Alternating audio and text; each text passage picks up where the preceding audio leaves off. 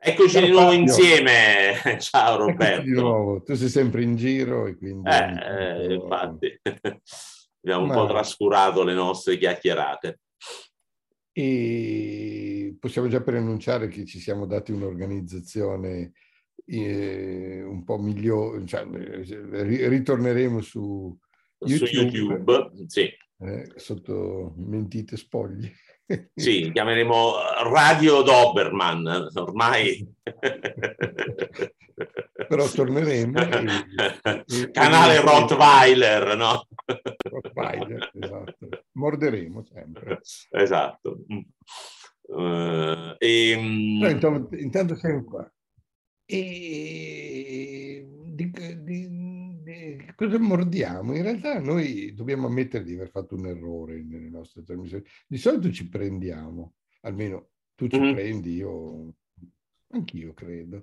Sì. Ma su una cosa abbiamo completamente sbagliato. Ricordi quando parlavamo di Biden, del mm-hmm. presidente degli Stati Uniti, appena appena insediato, che fa quella disastrosa ritirata dall'Afghanistan vergognosa, terribile, dove noi facciamo la previsione che quella sarebbe, quella fosse la fine della sua carriera, che la sua presenza all'epoca fosse già finita, terminata. Invece no, non è così. Biden oggi è, è il perno, il cardine dell'Occidente. Allora, dobbiamo distinguere due piani però qui eh, il piano interno e il piano internazionale. Sul piano interno è ancora un presidente non troppo popolare, cioè gli indici di popolarità sono bassi, eh, quando si fanno questi sondaggi in cui si chiede secondo lei l'America sta andando nella direzione giusta oppure no? Eh, quasi tu, quasi, la, la maggioranza dicono che l'America sta andando nella direzione sbagliata. Ehm, quindi dal punto di vista della popolarità sul fronte interno ha recuperato qualche punto, però non è un presidente considerato popolare, a voler usare un termine eh, generoso. Dal punto di vista, insomma, sul piano internazionale invece le cose sono diverse, eh, perché eh, dopo quella ignominiosa ritirata dall'Afghanistan fatta contro il parere dei militari in modo eh, totalmente eh, disorganizzato, eh, con immagini che evocavano, anzi nemmeno evocavano, erano proprio peggiori di quelle della dell'abbandono di Saigon. E, e quindi sembrava che lui fosse destinato a diventare una nota a piedi pagina nel grande libro della storia. Um, non era tutta colpa sua, perché quella ritirata era stata preparata dal suo predecessore, da Trump, però gest- effettivamente la gestione era sua e non poteva... La gestione è stata sua, la decisione di abbandonare prima la base militare e quindi praticamente rimanere intrappolati a Kabul, utilizzare l'aeroporto della città eh, per le evacuazioni, insomma dal punto di vista tattico e strategico è stato un disastro. Su questo penso che non esista persona al mondo che possa confutare o che abbia voglia di confutare eh, l'asserzione. Però poi è successo... Poi sono successe due cose sostanzialmente. Allora, numero uno, è finita l'epoca Covid, è finita la pandemia e quindi, bene o male, la gente ha ripreso la vita normale. Mm, quando la gente sta un po' meglio, eh, non grida più piove governo ladro, delinquenti, miserabili, insomma non si sfoga sui governanti e questo tendenzialmente ha avuto un effetto positivo sulla popolarità. Poi c'è stato quell'idiota di Trump che nella campagna elettorale, soprattutto nelle primarie midterm, ha piazzato gente di infima caratura infima caratura in posti chiave, in uh, stati chiave tipo la Pennsylvania, e quindi per non parlare poi di tanti posti di governatore, di tanti candidati al congresso, eh, che sono molti di più di quelli del Senato, sono cinque volte di più, eh, insomma si è di nuovo messo in mezzo al lagone politico, eh, spingendo una manica di deficienti suoi sostenitori, i quali hanno vinto le primarie, perché nelle primarie è facile che chi ha un messaggio molto forte, revancista, imperniato sulle lagne eh, dei brogli elettorali, eccetera, eccetera, la abbia la meglio su chi ragiona. E quindi, eh, tra l'altro, è successo ed è documentato che i democratici nel, sono andati a votare alle primarie dei repubblicani e hanno votato per questi candidati deficienti. Hanno votato deficienti. E quindi è successo, ma guarda, in Italia. Esatto, bravo, è successo pure in Italia, insomma, hanno votato la Schlein, sono andati a votare i 5 Stelle. Eh, vabbè, lasciamo perdere le analogie che forse ci conducono un po' troppo lontano. Comunque, eh, insomma, hanno perso di nuovo il Senato che era dato per sicuro, cioè erano 24 mesi che si diceva ma figura dei repubblicani riconquistano il Senato, era più in bilico la maggioranza democratica alla Camera che quella al Senato, era data per persa, e invece hanno riperso di nuovo proprio perché eh, Biden, Trump ha messo questi improbabili figuri il caso più eclatante è stato la uh, Pennsylvania, dove il candidato democratico era un estremista di sinistra, non solo, che aveva avuto una, un ictus, quindi era stato praticamente ricoverato, mezzo paralizzato, semi paralizzato, poveretto, eh, non è che voglio che me ne glori, ma insomma, era stato incapacitato a fare la campagna elettorale. Quindi era non, non ha potuto fare, mm, a malapena è riuscito a fare il dibattito, insomma... Non... Candidato inesistente. Un candidato inesistente contro invece questo che era una star della televisione, eh, Dr. Oz mi sembra che si chiamasse, mm-hmm. eh, quindi ben conosciuto, noto al grande pubblico, eccetera, cioè, pure con idee discrete, eh, ma politicamente inefficace, e ha vinto questo Feldman, se non mi ricordo male, no, non, prendete, diciamo, non prendete la, la pronuncia per oro colato, ma comunque ehm, ha vinto l'estremista di sinistra. Adesso l'hanno ricoverato in clinica, cioè i, i parenti l'hanno dovuto prendere di peso e portare in clinica perché è depresso, clinicamente depresso, quindi eh, è una persona non in grado di svolgere il suo ruolo, ma quindi questo eh, episodio, questo caso, testimonia il fatto che a far rivivere le speranze, il prestigio e la popolarità di Biden è stato Trump. E anche nel partito repubblicano se ne stanno cominciando ad accorgere. Quindi, non so, non, non, non sì, sì, allora, eh, questo sul piano interno. Sul piano internazionale... Allora, se, pensiamo alle prossime elezioni americane, il fatto che ci possa essere un Biden contro Trump... Eh... È l'ipotesi più probabile, diciamo il baseline scenario, no? il, la, lo scenario base. Eh... Ed è, e, e la cosa impressionante è che è molto probabile che sia Biden a vincere di nuovo contro Trump. No, indubbiamente, secondo me soprattutto se Trump continua con queste sue smarciassate, eh, la gente si è stufata. Eh, eh, Trump ha perso tre elezioni di seguito dopo essere stato eletto e comunque con un voto eh, popolare minoritario, quindi ha preso meno voti della Clinton e è stato eletto per una serie di circostanze fortuite eh, per giochi di no, collegio funziona, elettorale. Funziona così negli Stati Uniti. Funziona così.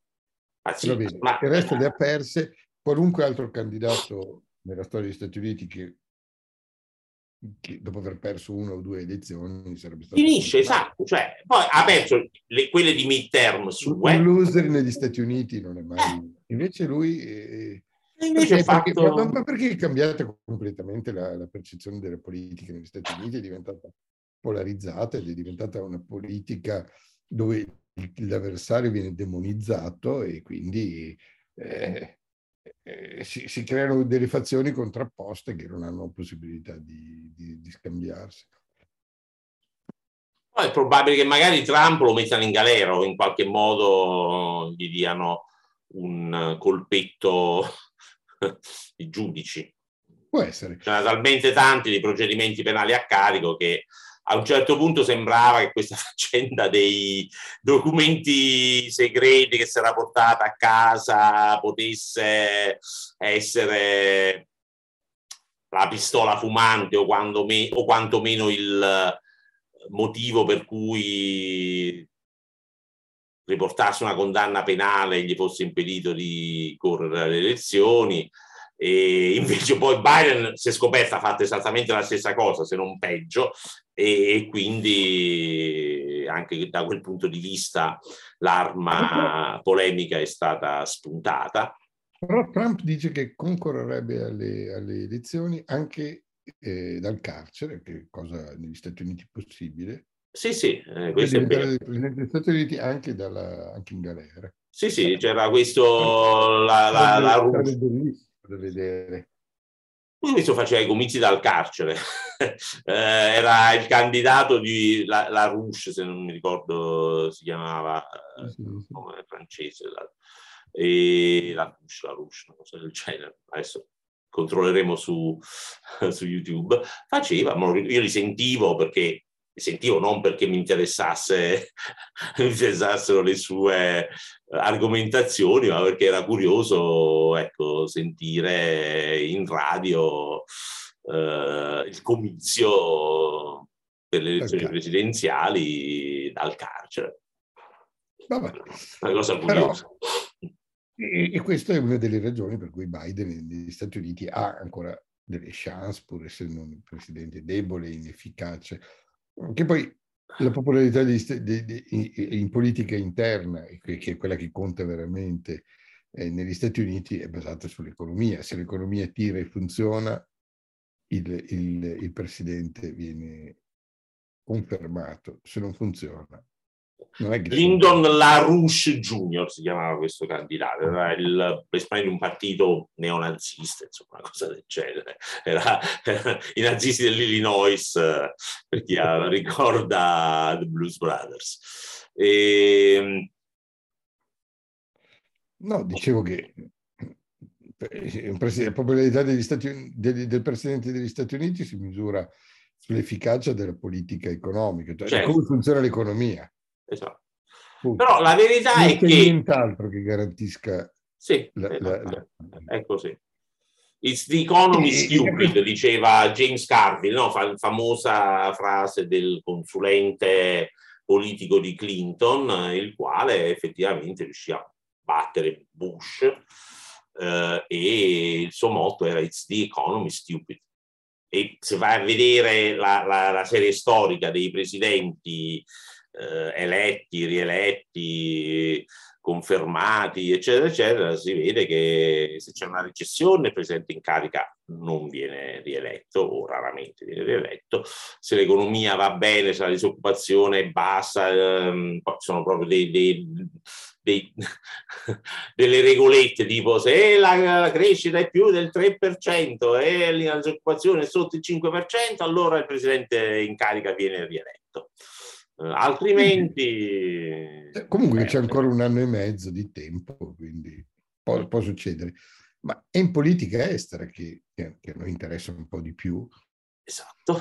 In politica estera che Biden mostra una carica che non ci aspettavamo. È vero che i democratici sono molto più carichi normalmente e più guerrafondai dei, dei repubblicani, Effettivamente.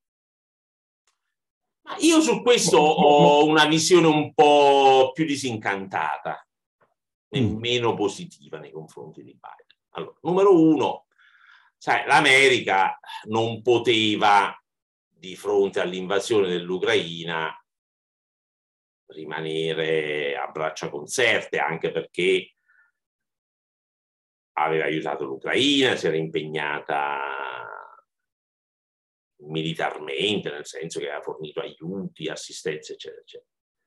Poi c'è un'altra faccenduola che pochi sanno. Biden e soprattutto suo figlio sono legati a doppio filo con l'Ucraina. Certo. Il figlio di Biden, uh, Hunter, quello che gli crea più guai di tutti, era stato inserito nel consiglio di amministrazione di Burisma, che è una grossa società di energia, insomma, attiva nella compravendita di gas,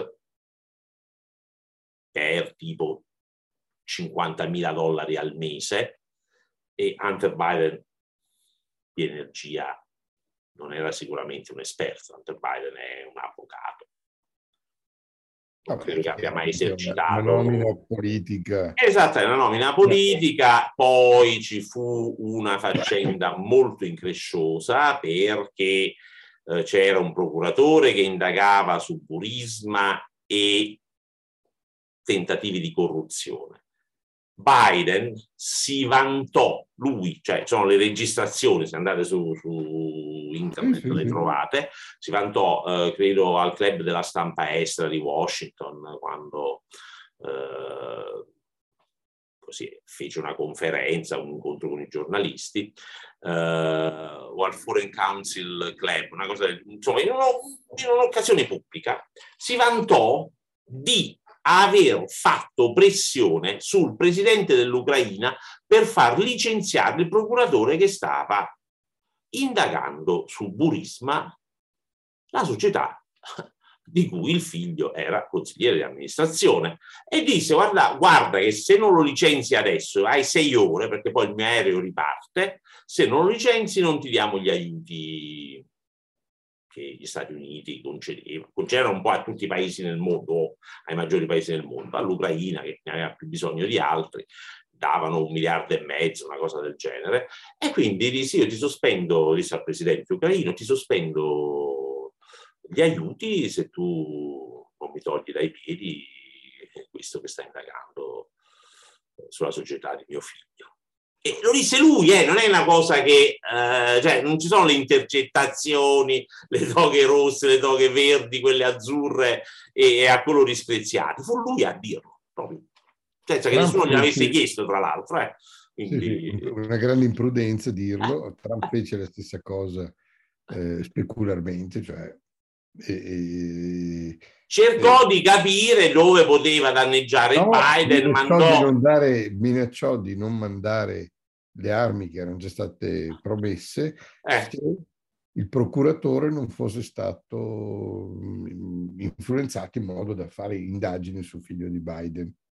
Te ricordi sì, questa cosa? Sì, anche questa cosa, ma lì quella è una illazione, nel no, senso... No, era, era, era, proprio l'intercettazione eh, telefonica. Eh, esatto, esatto, esatto. L'altro è una missione, insomma, comunque... Era, però era più sfumata la faccenda perché eh, Biden, eh, scusa, Trump poi disse ma insomma bisogna affrontare il problema della corruzione. Ovviamente aveva un interesse personale perché eh, queste indagini colpivano Biden, però formalmente non era un uh, qui pro quo, no?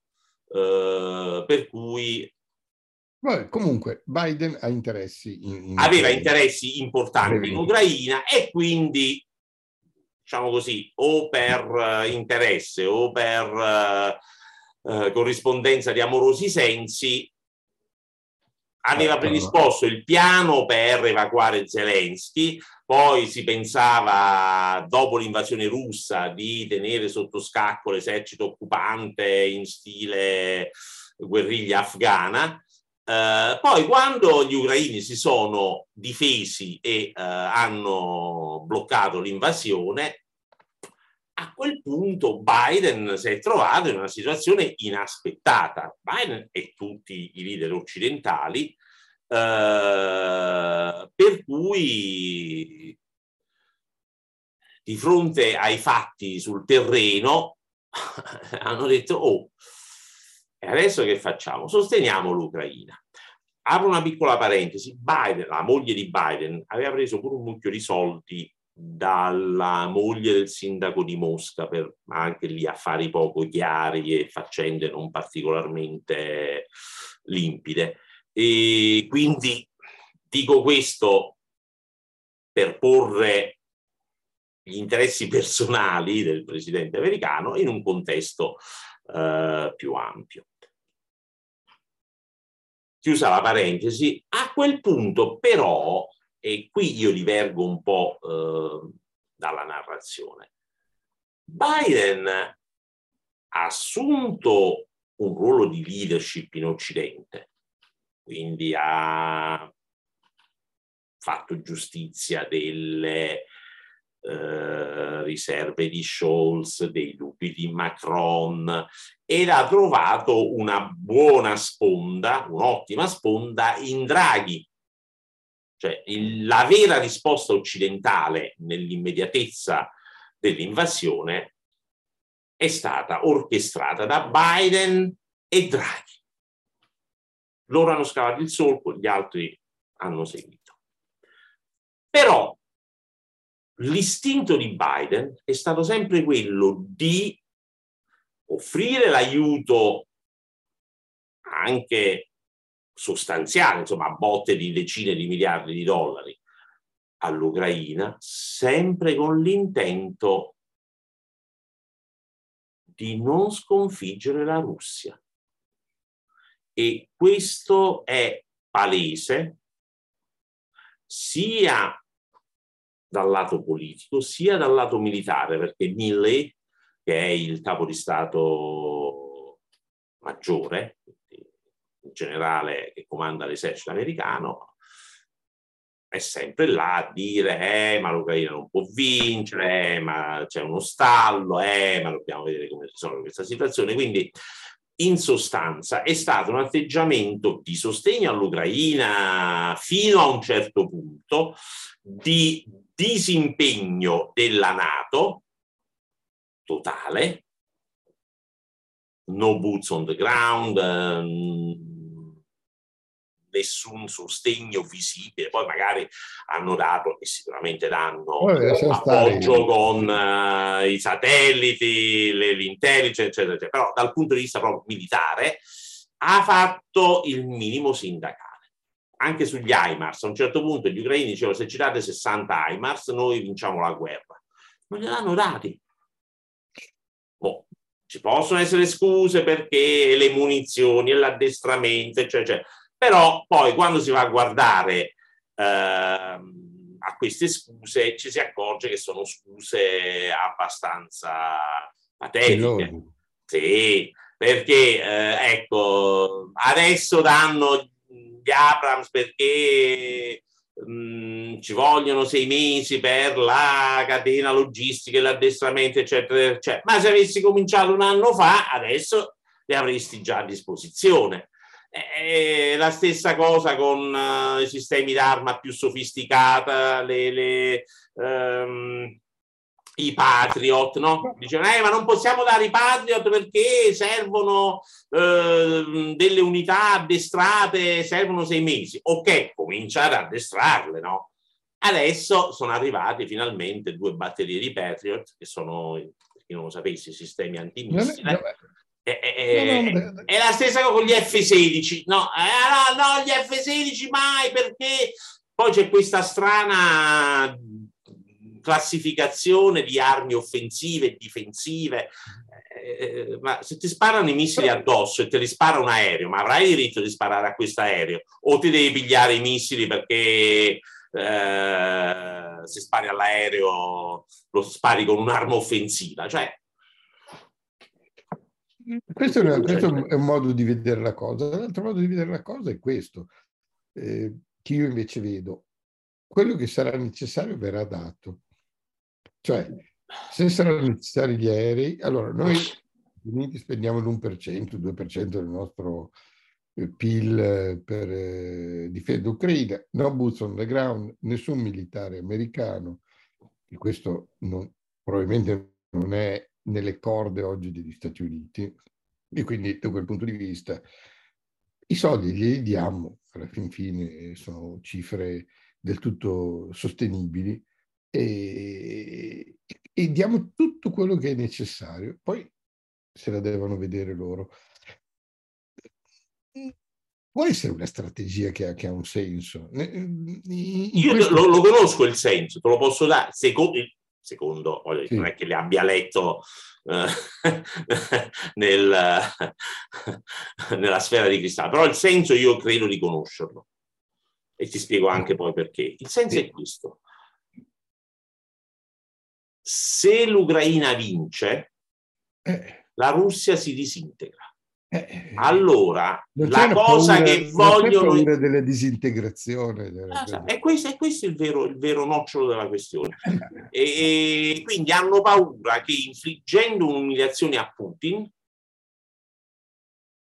la Russia, la Federazione Russa, si ehm, frammenti nelle varie repubbliche, perché ci sono abbiamo documentato su immoderati.info, no? sul blog eh, cui, su cui scrivo io, che animo io, ma su cui scrivono tanti altri, eh, Carlo Grezio in particolare.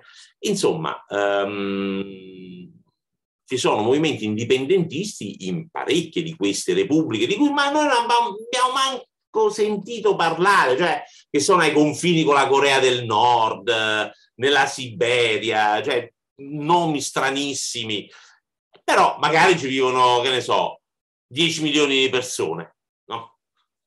Vai a vedere la, la Repubblica, non so come si chiama, di cui Abramovic è presidente, quella è una Repubblica che appena può se ne va, ha un sacco di petrolio tra l'altro. Ah, esatto. Sì, sì, ma... Saranno 40.000 persone, una stupidaggine, un territorio immenso, posti incredibilmente assurdi eh, che noi non riusciamo neanche a immaginare, ma eh, appena, appena può se ne va, il confine con la, con, con la con, eh, col Pacifico, insomma, con l'estremo sì, sì, sì, sì, con, esatto. Ma, ma do, dobbiamo parlare anche della Georgia, dobbiamo parlare dell'Armenia, che non fa parte della Federazione Russa, ma sono paesi che... La Moldova, la, la Moldavia, scusami.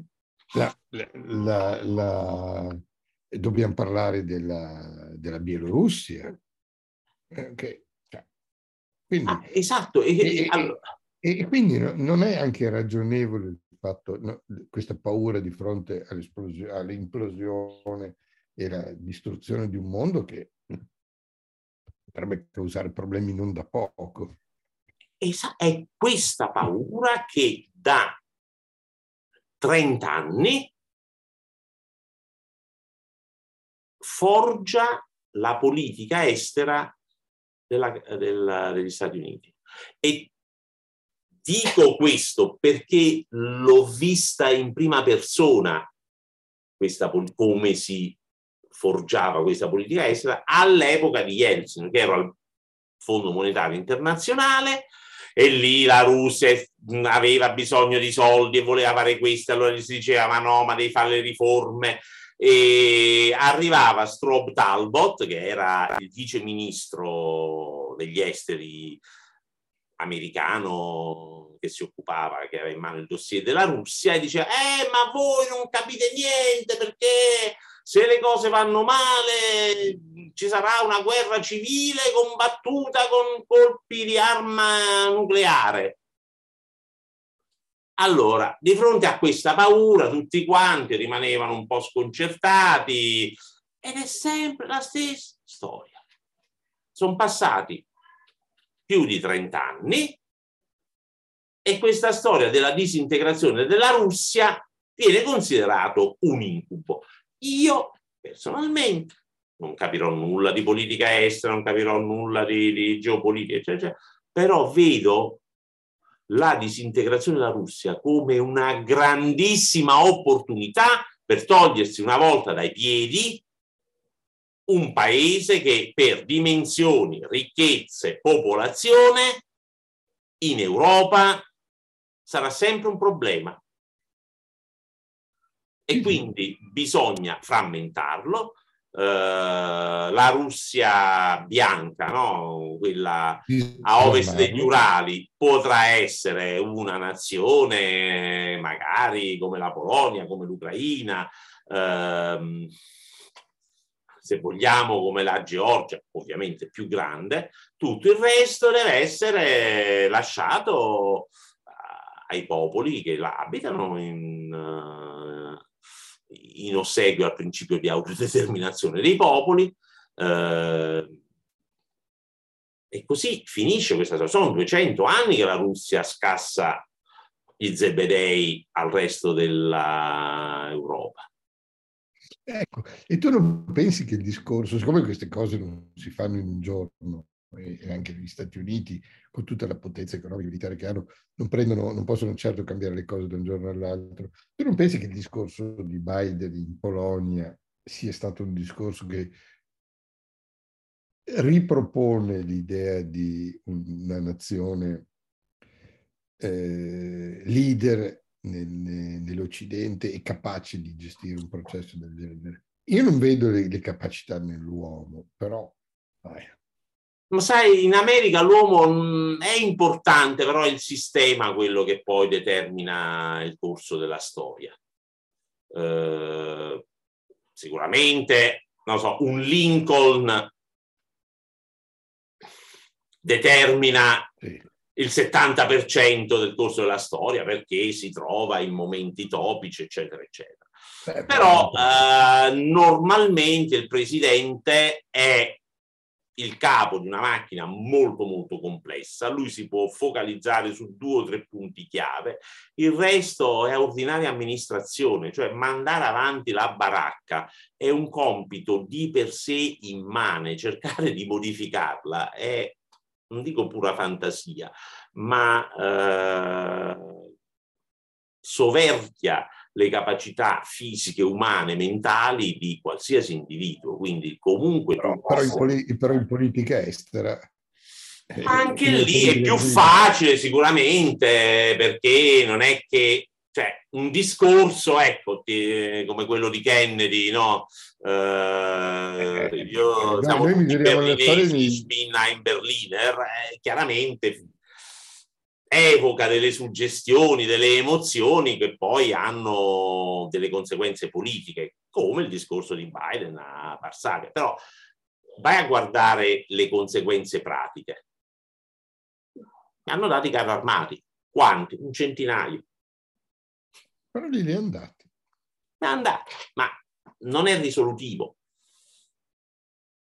Io, sai che cosa avrei fatto?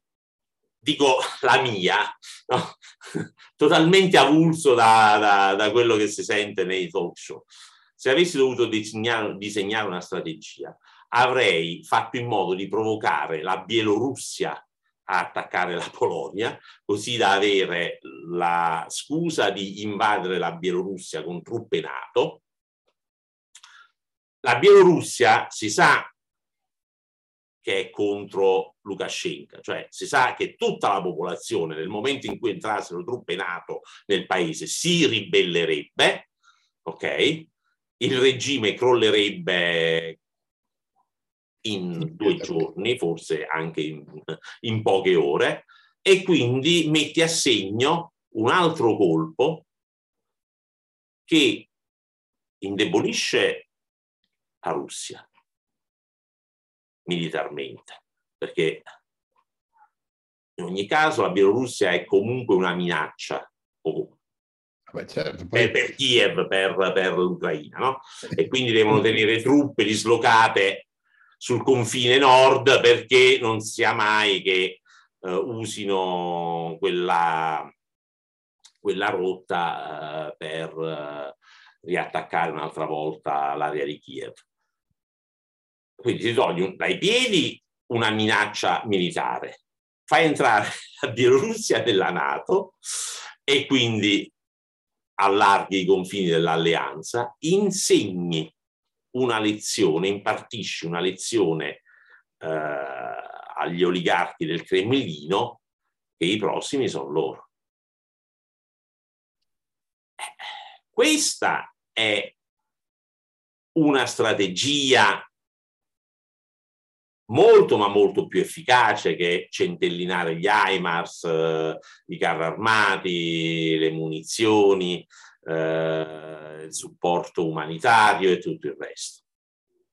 Biden non l'ha fatto, quindi è vero, ha assunto una leadership dell'Occidente, anche contro la Cina, eh, dobbiamo riconoscere che anche con la Cina è molto più assertivo, eh, ha detto non in termini molto espliciti, ma lo ha lasciato intendere che un'invasione di Taiwan innescherebbe una risposta militare americana e abbiamo fatto, l'abbiamo spiegato bene in un video con Alberto Forchielli sul canale Glorious Globastard, l'embargo dei microchip di ultima generazione alla Cina è un atto di guerra.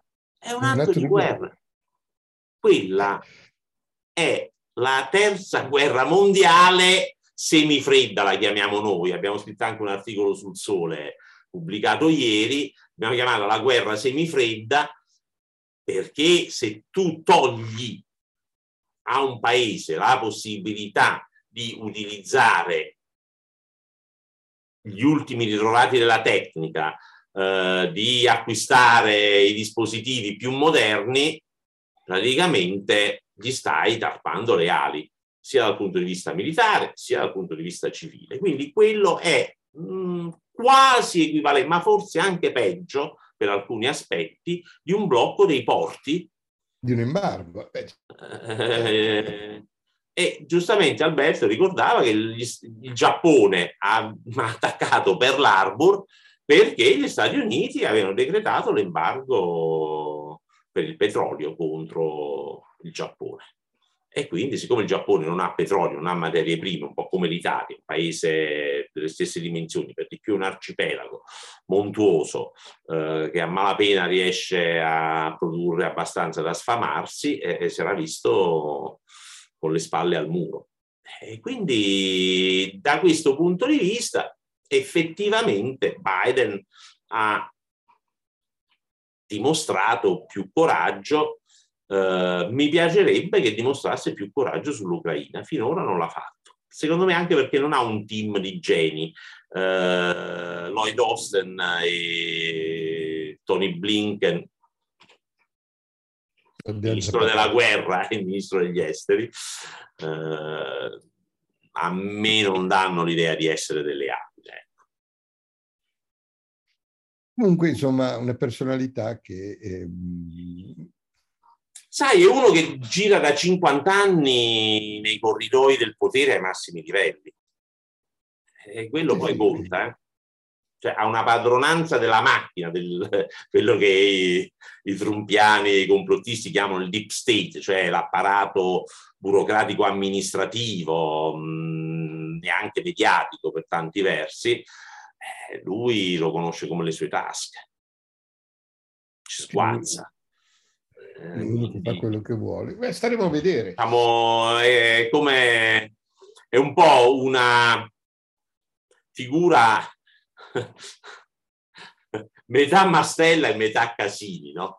che ha avuto una lunga carriera politica, tra l'altro passando stagioni moderate e stagioni più da descamisados e con una spregiudicatezza ecco, che ricorda in un certo qual modo Mastella in senso buono, non, facciamo, non buttiamo la croce addosso al mio quasi, quasi diciamo così, eh, corre, corregionale sannita.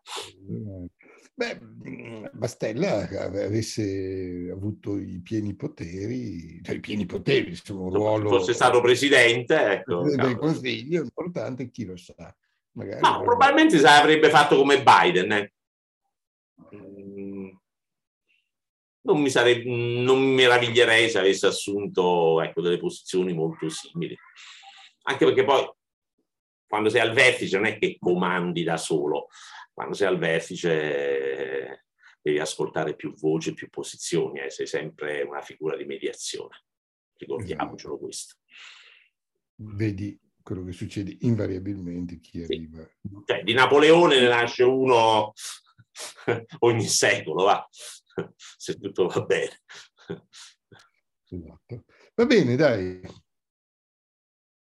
Abbiamo parlato di Biden, saremo, vedremo un po' come... Io credo che alle prossime elezioni il candidato repubblicano sarà De Santis, ma ciò non significa che Biden non vince perché Trump, se perde la nomination repubblicana, si potrebbe presentare come... Indipendente. Mm, eh. Quello che e si paventa. E De Santis non ha tutti i numeri che gli servono oggi. Poi sai, in un anno e mezzo cambiano tante cose. Eh, oggi i sondaggi danno comunque Trump vincente, più o meno, qualche d'uno lo dà testa a testa. Ah, alle primarie. Alle primarie, sì, sì. Sì, sì, sì, però sai. Uh, quindi poi bisognerà vedere con che sistema elettorale si vota nelle primarie repubblicane, se sarà un sistema winner takes all oppure sarà un sistema proporzionale. Se è un sistema proporzionale è più difficile che Trump ce la faccia. Uh, se invece è un sistema in cui chi vince in uno Stato prende tutti i delegati di quello Stato, il sistema elettorale che ha permesso poi a Trump di vincere, beh, allora mh, mm, è più probabile che Trump uh, la rispunti un'altra volta, il che secondo me sarebbe un mezzo disastro. Anche secondo me. Salutiamo tutti. Benissimo, un saluto. Ciao, ciao Roberto, ciao a tutti voi che ci avete seguito.